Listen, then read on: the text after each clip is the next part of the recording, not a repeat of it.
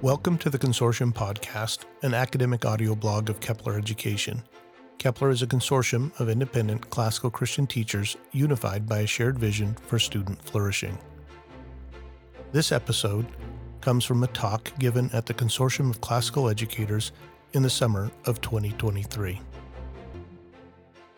Well, welcome. I'm glad to see you guys. Um, this is my husband Tim, and um, I'm Jennifer Courtney. We have we were high school sweethearts. We have four kids. Three of them have graduated from our homeschool, um, and we have one who is going into high school. So we had a little gap there. Um, our oldest son actually works with Tim at his wealth management firm, and um, I have been working with classical conversations all of the time that I was homeschooling my kids.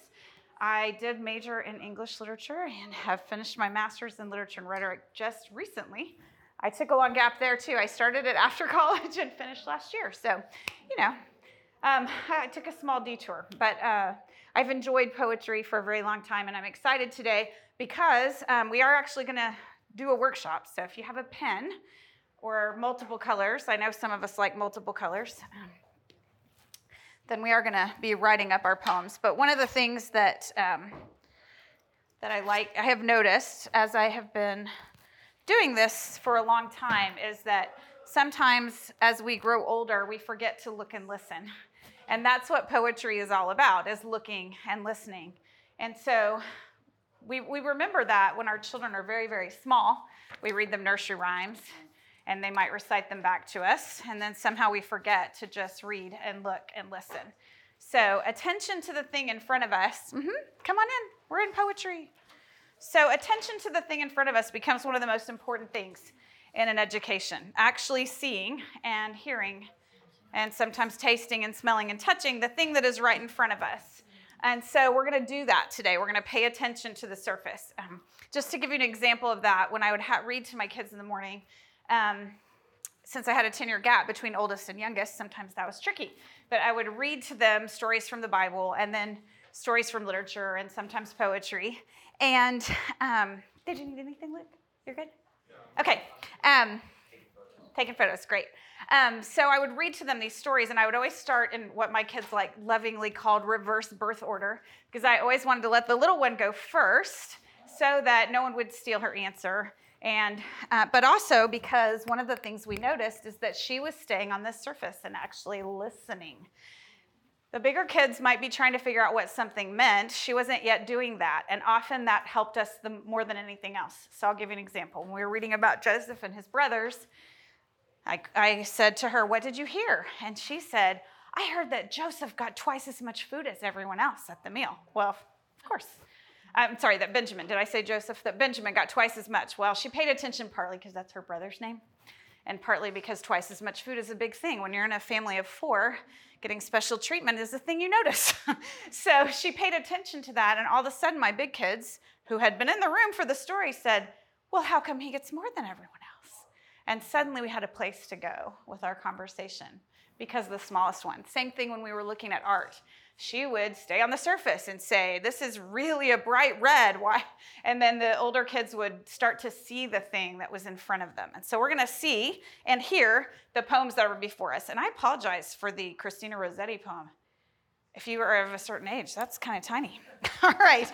So um, I'm excited to talk about her today. She um, comes from an interesting family. She was a Victorian British poet and um, like so many artistic families, everyone in the family was of an artistic bent. And so her brother was the famous pre Raphaelite painter during the Victorian era.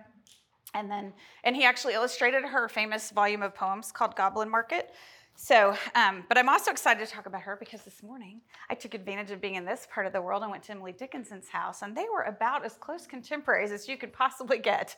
Um, Christina Rossetti lived just slightly longer, but um, they lived roughly the same years. So, all right, we're going to pay attention to our sights and sounds here. Oh, and let me say, why am I starting with this poem? Because if we are looking at anything that might remotely be new to us or intimidating, it's a bad idea to start with something really hard. Um, so, if I'm going to teach uh, a concept to my children. I'm not going to start by teaching them to do long division on a trinomial. That's a bad place to start. I'm going to say, can we cut a piece of fruit up into pieces? And then can we remember how to do long division?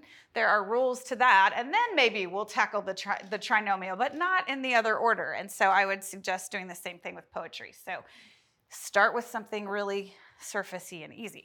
All right, so we'll read it together. Who has seen the wind? Neither I nor you. But when the leaves hang trembling, the wind is passing through. Who has seen the wind? Neither you nor I. But when the trees bow down their heads, the wind is passing by. So, first thing we're going to do is pay attention to the sounds of it. Um, if I were doing this with very young children, I'd probably go back even another step and say, What do you notice about looking at the poem on the page? Because they need to know that poems capitalize the first letter of every line and they, they tend to punctuate differently. And, and often I had my children copy poetry and then illustrate it. And so those are important things to attend to. But since we're grown ups, I think we can probably start with the sounds. So if we look at the word at the end of the first line, who has seen the wind, we're going to label that with a lowercase a. We're going to scan the poem. Are there any other um, words that either rhyme with that or repeat it? Wind is there again. So label that small a again. Any other ones? Yes, thank you. Okay. Well, let's let's look at the word you at the end of line 2 and let's label that lowercase b. Are there any other words that rhyme with that? Okay, we're going to label that lowercase b. All right, now we'll look at the word trembling. Does anything go with that? No, so it's C all by itself. All right, so then we get down, we're gonna, we have um, B by the word through, right? Is that where we are? I'm doing this without having it marked. Yeah. And then wind, we have A. All right, and what letter are we on? D? We're on D. Okay, so we're going to label I, letter D. Um, anything that rhymes with it? Okay, so that's a, a D. And then did we have anything that rhymes with heads? That's going to be E. So it's a pretty simple rhyme scheme, um, which actually makes this poem quite easy to memorize, besides the fact that the ideas are very parallel. We have neither I nor you, neither you nor I, right? So we've got some ways, catchy ways to memorize it. So as you were listening to this poem, I'm going to read it one more time. Um, tell me how you would have answered that question Who has seen the wind? Who has seen the wind? Neither I nor you, but when the leaves hang trembling, the wind is passing through. Who has seen the wind? Neither you nor I, but when the trees bow down their heads, the wind is passing by. So, how would you have answered that question? Who has seen the wind? Anyone? Huh? Yeah. Yeah. We wouldn't think of ourselves as having seen it, but your kids might. Um, so, what if, if you discuss this with your kids? What do you think they would have defended their answer with? I would suspect my kids would say yes. They've seen the wind, right? This is probably what they're going to say. They have not grown up and become, um, you know, wise and skeptical. So, um, what kinds of evidence would they give of their claim that they've seen the wind? The trees moving. Yep. Clouds. Clouds. They can feel it. Good. Yeah. They can hear it. They don't ignore those things. They're they have not yet learned to sort sensory experience quite the way we have, and therefore they don't ignore the things that we ignore. So they would they would definitely notice that they've heard it and felt it. Good. Anything else that they would give as evidence? Waves. Waves, yeah. Good. I know my son, so I had one boy and then three girls. My son would have said, Well, there's a kite on the page. so I'm going to use that as my answer. I've seen it because there's a kite. Um, yes, yes. We're from Oklahoma, so yeah. Tornadoes would be a big answer for us. Good. Um, so I recently did this exercise with some homeschool leaders internationally, and um, as we got into this poem, they said, "Wow, this is really deep and theological." So, what kinds of things might you point out with your kids if you were, or your students, if you were discussing this poem with them? Okay. Yeah. And you'll find that in many of her poems. Good. Anything else? What do we associate the wind with in Scripture? Holy Spirit. Holy Spirit, yeah, absolutely. So maybe Pentecost. There's a mighty wind. Good. Any other theological thoughts about this poem, this little tiny poem? Well, trembling and reverent fear. Yes, good. That's a good image of, of a posture before before the Lord. Good. Bowing down the heads. Yeah. Kind of like the trees clapping their hands for joy too. And Yeah. Quite the same feeling, but the idea that nature responds Yes. Which is a big part of, of poetic imagery and helping us to understand that analogy of who he is. Good. Um, one of the things that I've, when I've done this with older students, because I, I tend to either hang out with three year olds or 16 year olds. I'm not sure why this is. This has just been my life. I'm either teaching three year old Sunday school class or I'm teaching juniors in high school. And um, this is a very excellent poem for us to look at together when they're studying chemistry. Because this poem is about seeing the things that are unseen, and so is chemistry, and so is our faith. And so we can't see subatomic particles. Um, there's a lot of faith in chemistry, frankly. We're not seeing a lot of the things. We're seeing the evidence of them, but not the things themselves. And so we can have philosophical conversations and theological conversations about seeing the unseen. The same thing is true as they advance in mathematics, that they are, they are seeing a lot of things that we have never seen.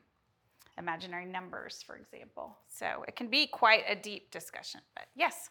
There's also, um, there's a mood in here, um, the, the leaves hanging trembling, your gentle wind, but for a tree to bow down, that is a fierce, Yeah. that is a, that is an intense wind. And there's this contrast between that maybe less fearful, more curious interaction with the wind, and then more of a awe or fear. Yeah. It's amazing to me the more times I read and discuss this poem, just how much she has crammed in to such a short space, which is definitely one of the ways that poetry works. So, yeah, you've got both of those kind. There's many kinds of wind, and some of those are represented here. Good. Does everyone feel warmed up? All right, here we go. We're going to read a longer poem, Ozymandias. I think that's how you say it. Um, so this is Shelley, the romantic poet. I'm a little sad. My friend Sarah Abbott is doing a workshop on Frankenstein right now, which I wanted to hear. So I told her she has to give me a recap tonight. But uh, Mary Shelley, for those of you who know, was his wife.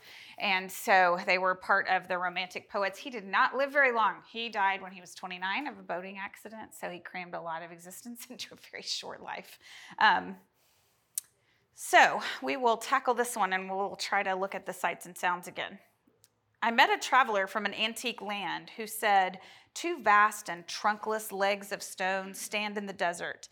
Near them on the sand, half sunk, a shattered visage lies, whose frown and wrinkled lip and sneer of cold command tell that its sculptor well those passions read which yet survive, stamped on these lifeless things, the hand that mocked them and the heart that fed. And on the pedestal, these words appear My name is Ozymandias, King of Kings.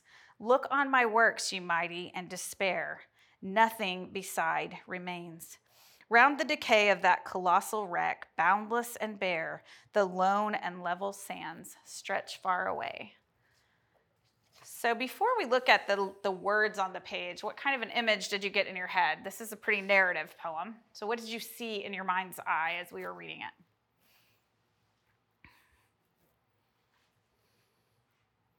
Treasure in a trunk that's nice. Okay. All right, good. Anything else? Okay, yeah, we've got sand. Good. Okay, yep.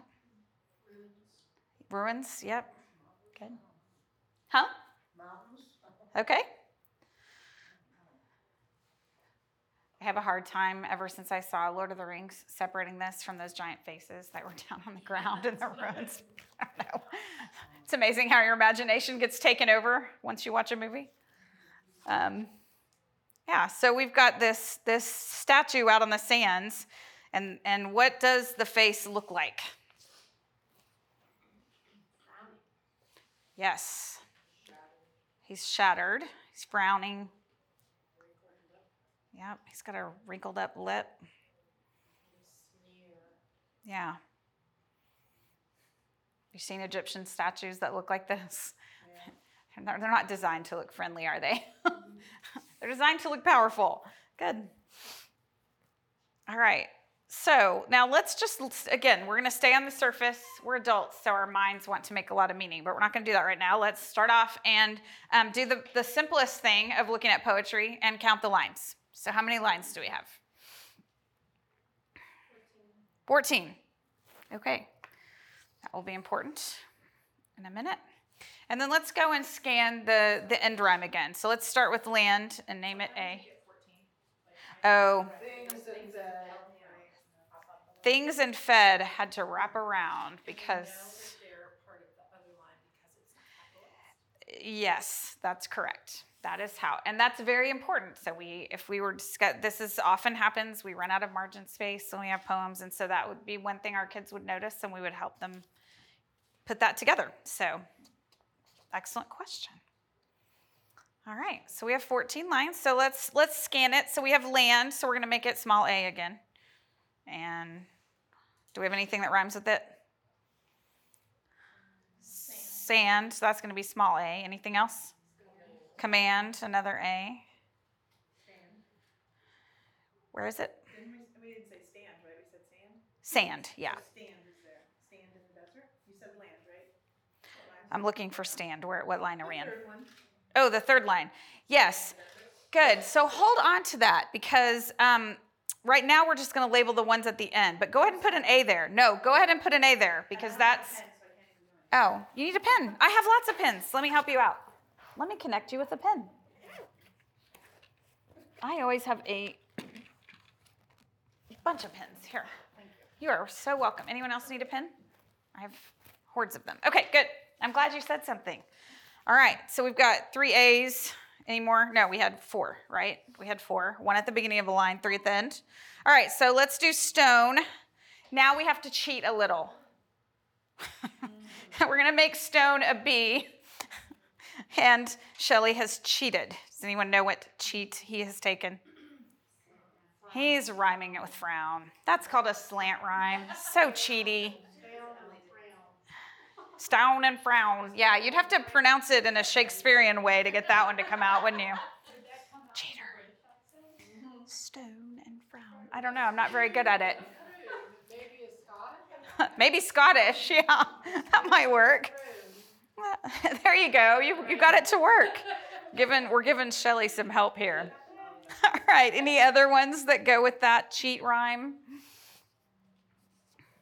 All right. So I think we're down at the word red. Is that where we are? Everything else is labeled, so that's going to be C. What else rhymes with that one? Fed. Okay, so we've got two C's there. Good. Anything else? All right. So I think we're on things. Is that right? So that's going to be what letter we're on D? Okay. So what have we got there? Kings. So we've got two D's. Good. And we've got our next one is appear, and we're going to have to do some cheating again. Yes. So we've got E for appear. Say it again. Despair. And bear. Good. So we've got three E's. Good. All right. So then I think we're on decay. Am I in the right spot? Okay. So are we on F? Okay. So we've got any words that rhyme with it? Away. Okay. So someone read yours out. Okay. Say it louder. A, B, A, B, A, C, D, C, E, D. Okay. Okay. All right, so you've just figured out the rhyme scheme. E D E F E F. Good. That's a pretty clever rhyme scheme. More than we might have noticed just from our first reading of it. Um, so I said for you to hold on to stand. um, that is called an internal rhyme because it's not at the end. So, do we have any more? I, I see some more internal rhymes just to that word. Can you do you see them? Hand. Good. All right. Any other ones? Sands. Yep. That's another internal one. Good. Now, let's do something else. Um, I'm going to read it again, and I want you to circle sounds that are the same. So, um, if I say traveler, and in the next line there's two, well, actually, there's traveler and antique. So, anytime you're hearing those T sounds, or if you hear another letter, an S sound, or whatever you find, just circle them or mark them in some way that makes sense to you. I met a traveler from an antique land who said, Two vast and trunkless legs of stone stand in the desert.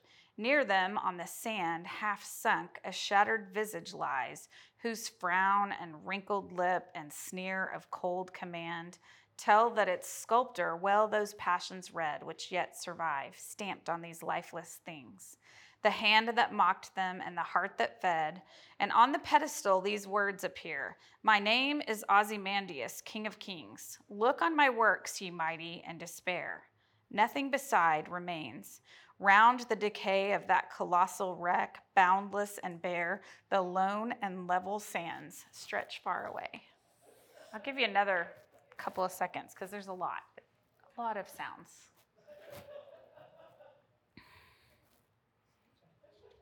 They're also reading romantic poetry in there, but I don't know. A lot of laughing. A lot of laughing for Keats. All right. Do you have time? Need more?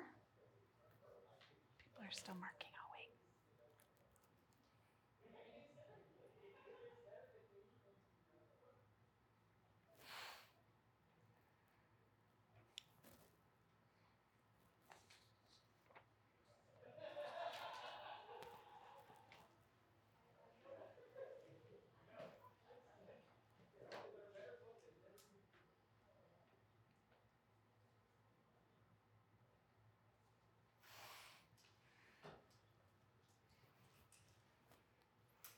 Get them all? All right. Who wants to share some sounds that you heard?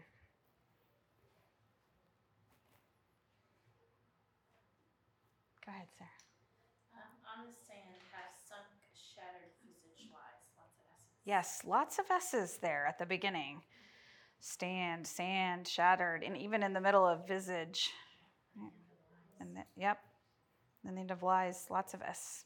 Anybody else find something besides S's? Cold command. Yeah. Good. Any other ones? At the end, I you're not there yet. No, go ahead. You can be wherever you want. Oh, I got, um, bear, despair, and fate fall. I don't know. Sounds. Yeah. So, AR and far and bear, the AR. oh, yeah. Good. Anybody else? Find some that we missed? There's a lot of alliteration. There's a lot of alliteration in there, this poem, isn't there? Um, one of the games that you can play with your kids to get them warmed up, and this doesn't matter how old they are, um, if you're in the car, uh, you can give a letter and have them um, either make a list, or if you want to be even more fun, you can make analogies. So you might say, let's let's try our S's here. You might say stone is to stand as sand is to shattered. So your only rule is that it has to start with an S. That's it. That's the relationship between those words.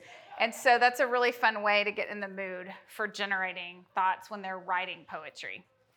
Um. One of the fun things that I saw at the Emily Dickinson Museum this morning, by the way, was that um, she used to mark her manuscripts with pluses when she wasn't sure about a word, and then she would write around the margin all the word choices. And so they actually had a mural on the wall where you could slide the word choices to see what the line would be like if you subbed in those words. And that's really fun to do. I, I taught um, poetry last semester um, to 16 to 18 year olds, and um, and it was poetry composition. So we read poems just like we are in here and looked at them. In fact, this is one of the ones we read. But then we also just spent time throwing our poems up on the board and um, helping to generate new ideas for each other's poems. So I wrote a, an acrostic using Shakespeare's name, and I didn't really like the rhyme scheme the way it was working, and so they helped me fix it. And that's really fun. So playing alliterative games just to make mental connections is fun. If you're in the car, you can just call out a letter. If you're at home and you have the game Scattergories, the alphabet die is very helpful for these games. You can just roll the dice and um, play with whatever letter comes up. And the harder the letter, the more fun the game. All right, so we've got our 14 lines. We've labeled our rhyme scheme. Um, one other thing to note is this word and. So, what line is that word and come in if we're counting? Say it again. Oh, sorry, the one at the beginning. Oh, yeah, there is one at five. Sorry. Yes, there's one there. I didn't even notice it. Where's nine is our next one. So, um, what do our 14 lines tell us about the form of this poem? Say it louder. It's a sonnet. And one of the things about sonnets is that generally there is a problem in the first eight lines and a solution in the last six lines, or there is a question in the first eight lines and an answer.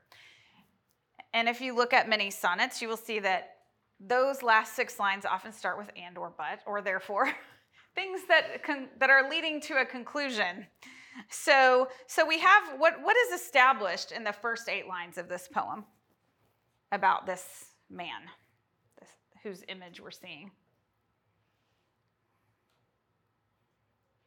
How's he described? Angry, Yes. broken, Mm-hmm. mocking, Mm-hmm. He's not a nice person. Yeah. apparently has some amount of power.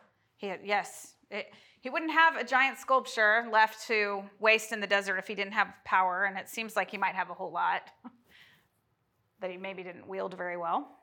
And, and so, what happens in those last six lines? What's the emphasis there? His power doesn't last. Nope. It's gone. It's it's shattered on the ground. And and notice I, I the phrase "King of Kings." This is a really common phrase. Um, so one of the things that I've read with my students in Latin before is some of Napoleon's reflections when he's exiled after um, his defeat at Waterloo, and he is reflecting on the great leaders of history. And what he says is that Alexander the Great and Julius Caesar and Napoleon will all be nothing more than fodder for the schoolboy to write exercises about. But that there is another leader, the King of Kings, whose men follow him anywhere from love and who he can command when he's not in their presence. And so that's a very different lesson, isn't it? And that's the same lesson we see here is this sobering warning. You you thought you were great. You erected a monument to yourself and now it's nothing but stretching out in the sands. And how are those sands described in the last line? They're alone. Yeah, that's it. There's nothing left. It's all alone and it's shattered. So that's um, that's a good way to discuss power with your kids. So this is one of the themes. Um, tomorrow I'm going to talk about fairy tales in one of the plenary sessions, and I'm going to talk about echoes through literature. And this is one of the echoed lessons that we see throughout literature is is that um, grasping for power. So reading that little poem is maybe a great lead-in to reading something like um, Plato's Gorgias, where he says, "What do you what do you want?" and and um, one of the the guys, Callicles, interjects. There's always an interjector. Like he's having a dialogue with someone else, and eventually someone in the room gets impatient and has to join in. And so Callicles comes running in and says, What I want is power over everyone around me. Um, and that Plato, Socrates, through the voice of Plato, um, or vice versa, quickly undoes that idea why that is not a good example of, of what should happen in life and how um, that leads to tyranny. So when my son, my son's the oldest, poor guy, so I left him in charge one day, and um, he and the oldest sister were teasing the next sister down. and she decided in response, because this is not the first time this had happened, to run away from home. so, and just to make this moment extra comical, she packed saltine crackers and tap shoes. I have never in my life understood why those were the two things, but that's what went into the backpack. And her plan was to go to the nearby Walmart and live in the parking lot. Again, it's not a fully orbed plan here, but she runs out the door and he's panicked because I'm not home. And he, I'm sure, also guilty. Besides panic, a little bit of guilt there. He has caused the running away. So he runs down the street, grabs her around the waist, and carries her home under his arm. Now, she was very tiny for her age, and you can imagine what she felt like being carried like this. He happened to be in my class this year when we were reading Gorgias. So for the rest of the year, I called him Callicles. Um, But these are great lessons, and we can do it in something as short as poetry. So, one of the things that I um, made a rule in my homeschool is it's easy for those older kids to scatter. And I said, No, you may not. Every morning, we will sit around the fire if it's cold, outside if it's nice, and we will read scripture and poetry and some kind of short work of fiction together, and then you may be dismissed, but not until then. And so that's one way I got so involved with um, poetry and fairy tales is that I needed short things that were very meaningful and beautiful that I could get my older kids to stay with the younger ones and have that morning because I wasn't willing to give it up. it was really important to me. All right, so let's move on to our next sonnet, and this is Gerard Manley Hopkins. He, if you don't know him, he was um, British and also from the same time period as um, Christina Rossetti, so an, an eminent Victorian, although in his case, his poetry was not discovered until after his death and was published post World War I. Um, Christina Rossetti was wildly successful in her lifetime and lauded by the Victorian public. Gerard Manley Hopkins was not, partly, possibly, because he had converted from Anglicanism to Roman Catholicism and become a priest. So um, he was a little bit on the outs with his family. But um, so he became a priest poet, which is uh, to me very interesting in his look at the world. So mm. let's take a look at his poem. It's a little bit harder to read. The world is charged with the grandeur of God. It will flame out like shining from shook foil. It gathers to a greatness like the ooze of oil crushed. Why do men then now not reck his rod? Generations have trod, have trod, have trod, and all is seared with trade, bleared, smeared with toil, and wears man's smudge and shares man's smell. The soil is bare now, nor can foot feel being shod. And for all this, nature is never spent. There lives the dearest freshness deep down things. And though the last lights off the black west went, oh, morning at the brown brink eastward springs, because the Holy Ghost over the bent world broods with warm breast and with ah, bright wings.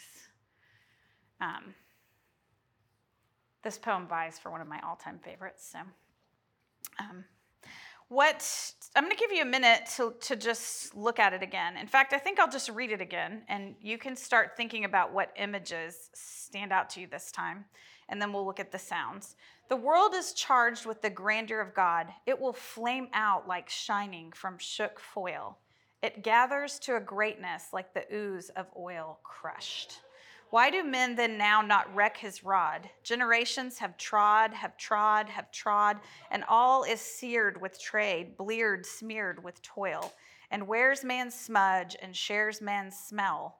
The soil is bare now, nor can foot feel being shod.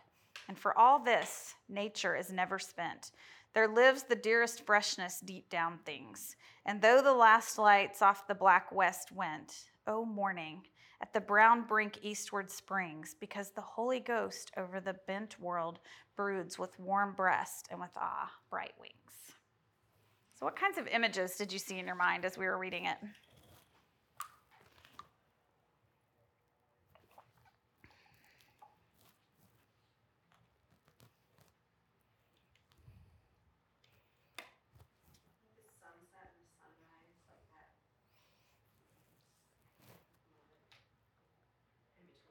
Yes. Yeah. It's a good description of where we live, isn't it? In Middle Earth. In between the sunrise and the sunset. What else did you see in your mind? The busyness of the day, how man just goes after so much and just doesn't get much of anything, and then the evening. Okay, my mind really goes places. Go ahead. That's good. Let it go. The,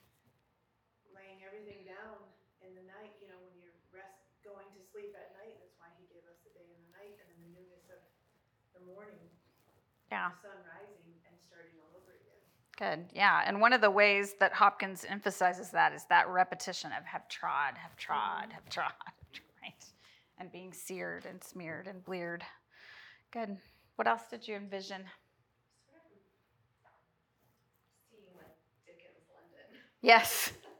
Well, that's appropriate. They're contemporaries. smudge and the, like, yeah, Yes. And like just the dirtiness of it. Yeah. in that first stanza. Yes. He's, he certainly would have seen that in his home city. Filthy, yes.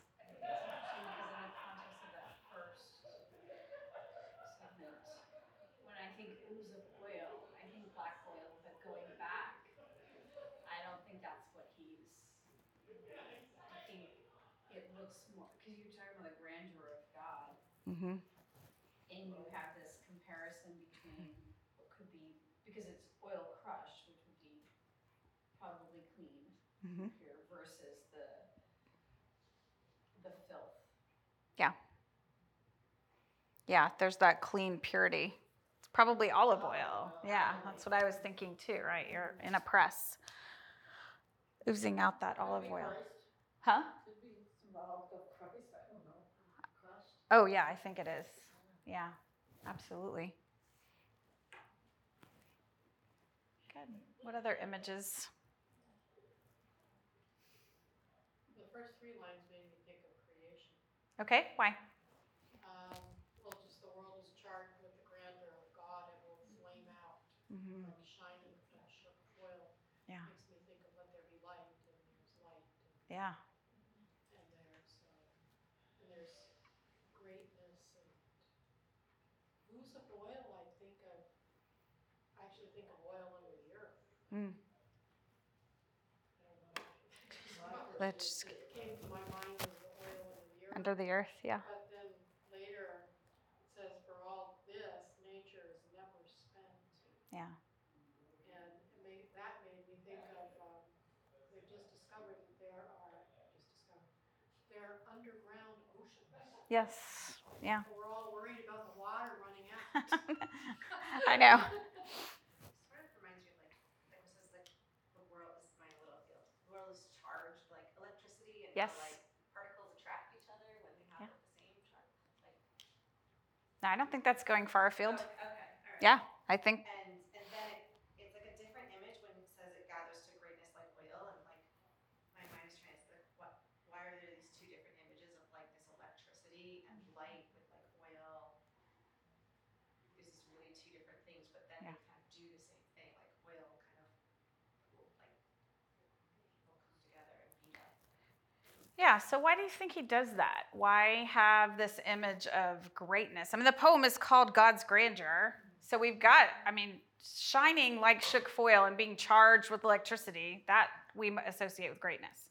We do not associate crushing with greatness. So how is he, what's he emphasizing there with that, that second image? I think you said it. Power of Christ. Yeah. And the power of Christ in Philippians is what? When he He's crucified for our iniquities. Right. So when he empties himself and is humbled to death. Water and pestle. Yeah. And Just- crushing herbs and Yeah. where the, just. It's the released. fragrance Yeah. Yeah, olive oil smells good when you're pressing it, doesn't it? It, it looks pretty.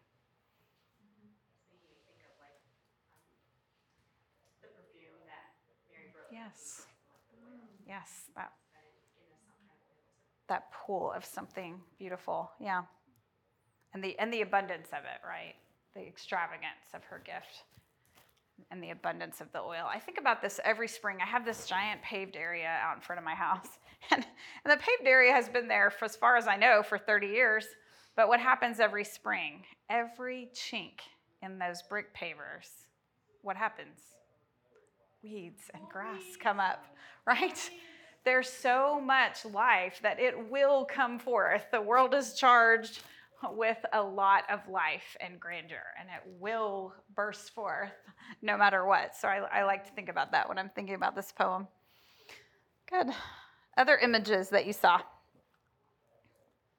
There's a lot of contrast between man and God. Yeah. I mean, God is the greatness of God, the grandeur of God, but then everything related to man is bleared, smeared, smudged. Yeah. And then there's the idea of being shod, which gives him a, there's something between man and God. Man Mhm. can't feel nature because he's, Because he's separated. Yeah. Yep.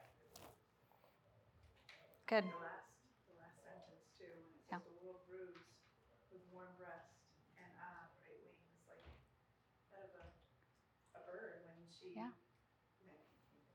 Keep keep going. Yeah. you know, That's just- that's why we call them broody hens, eagle. right? Yeah. yep. That also, um, to me, was a picture of creation, with the spirit of God Hovering. Yeah. And that, and that because of the Holy Spirit, because of God, um, there's hope. Yes. Even Yes. man has smudged the world and trodden it, Yeah. there's hope. Despite our best efforts, we can't seem to destroy it. Destroy the Holy Spirit. yes. Right. There's that that persistence and that care. There's a lot of bird imagery in Scripture, isn't there, of of God and taking under His wing. And so, um, one of the things that my students noticed, we were translating John from Latin this year, and um, when you look at the scriptures that you're familiar with in a foreign language, you start to notice things. And one of the things that they noticed was how many analogies Jesus gives to his followers, and yet they still don't understand who he is. He's trying, but his nature is large and requires a lot of analogies to try to get at who is he. So here he's a dove hovering over the earth, um, but in, he's the vine, the door, all right, the bread. His blood is the wine. Many, many, many analogies to try to get to that, that description of the nature of God. So, kind of like Tim was talking about in there, there's that difficulty of saying what you've seen and feel. You can only get close, it's an approximate, and that's what analogies help us to do. Good. All right, so now that you are all skilled at scanning poetry, how many lines do we have here? 14. Were you surprised by that? No? No. There's a lot of sonnets in the world. Um, so, what what'd you come up with? Did anyone scan the rhyme scheme already? Did you? All right, what'd you come up with? A B B A A B B A Mm-hmm. C D C D C D. Yep, good. So it's pretty regular sonnet, isn't it? Um, because of the way he uses language a little differently, it can be hard to notice that the first couple of times through.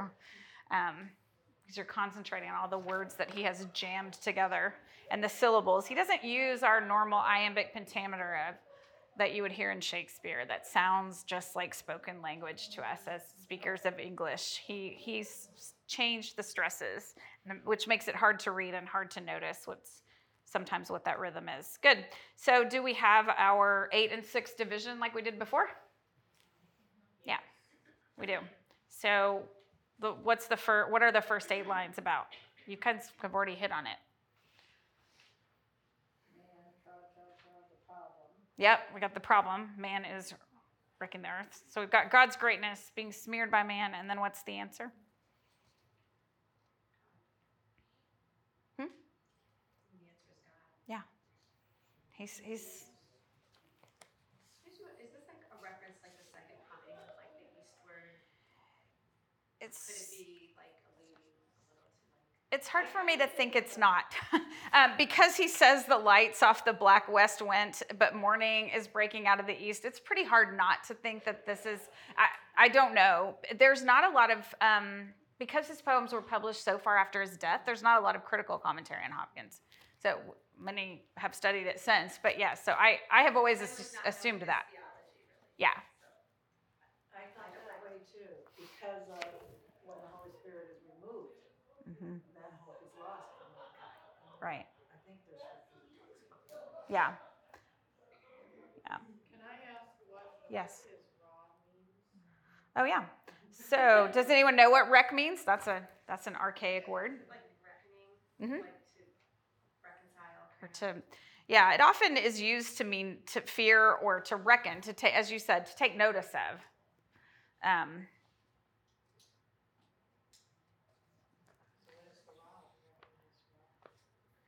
well, how is that rod used in Scripture? Does anyone have a thought? Yeah, I think so. Yeah, the rod of correction. Mm-hmm.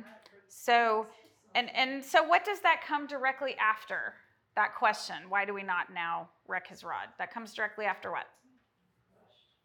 Mm-hmm. Well, the, the grandeur of God is all around us. Mm-hmm. Why are we not seeing it? Yeah. Why are we not paying attention? Yeah. Why do we keep doing our own thing? Right. Yes. So it, it- there's this pretty these potent images that you've noticed about God's grandeur, and then we have people ignoring it. Sure, his his kingship. Yep. No, no, nothing new under the sun. And and um, this poem is somewhat similar to, but much much more hopeful, which makes sense when I finish my sentence. But it's somewhat similar in tone to Matthew Arnold's Dover Beach. The difference between Arnold and Hopkins is that Hopkins is a believer in Christ and Arnold is not. And in fact, he is famous for arguing that we should still have classical education. So he argued against Thomas Huxley, not Aldous, author of Brave New World, but a relative. So he's famous for arguing with Thomas Huxley about this question. So um, Matthew Arnold was a classics master at a classical school, but he was not a believer. And so, as he's envisioning the lights going out in the west, it's not a hopeful image.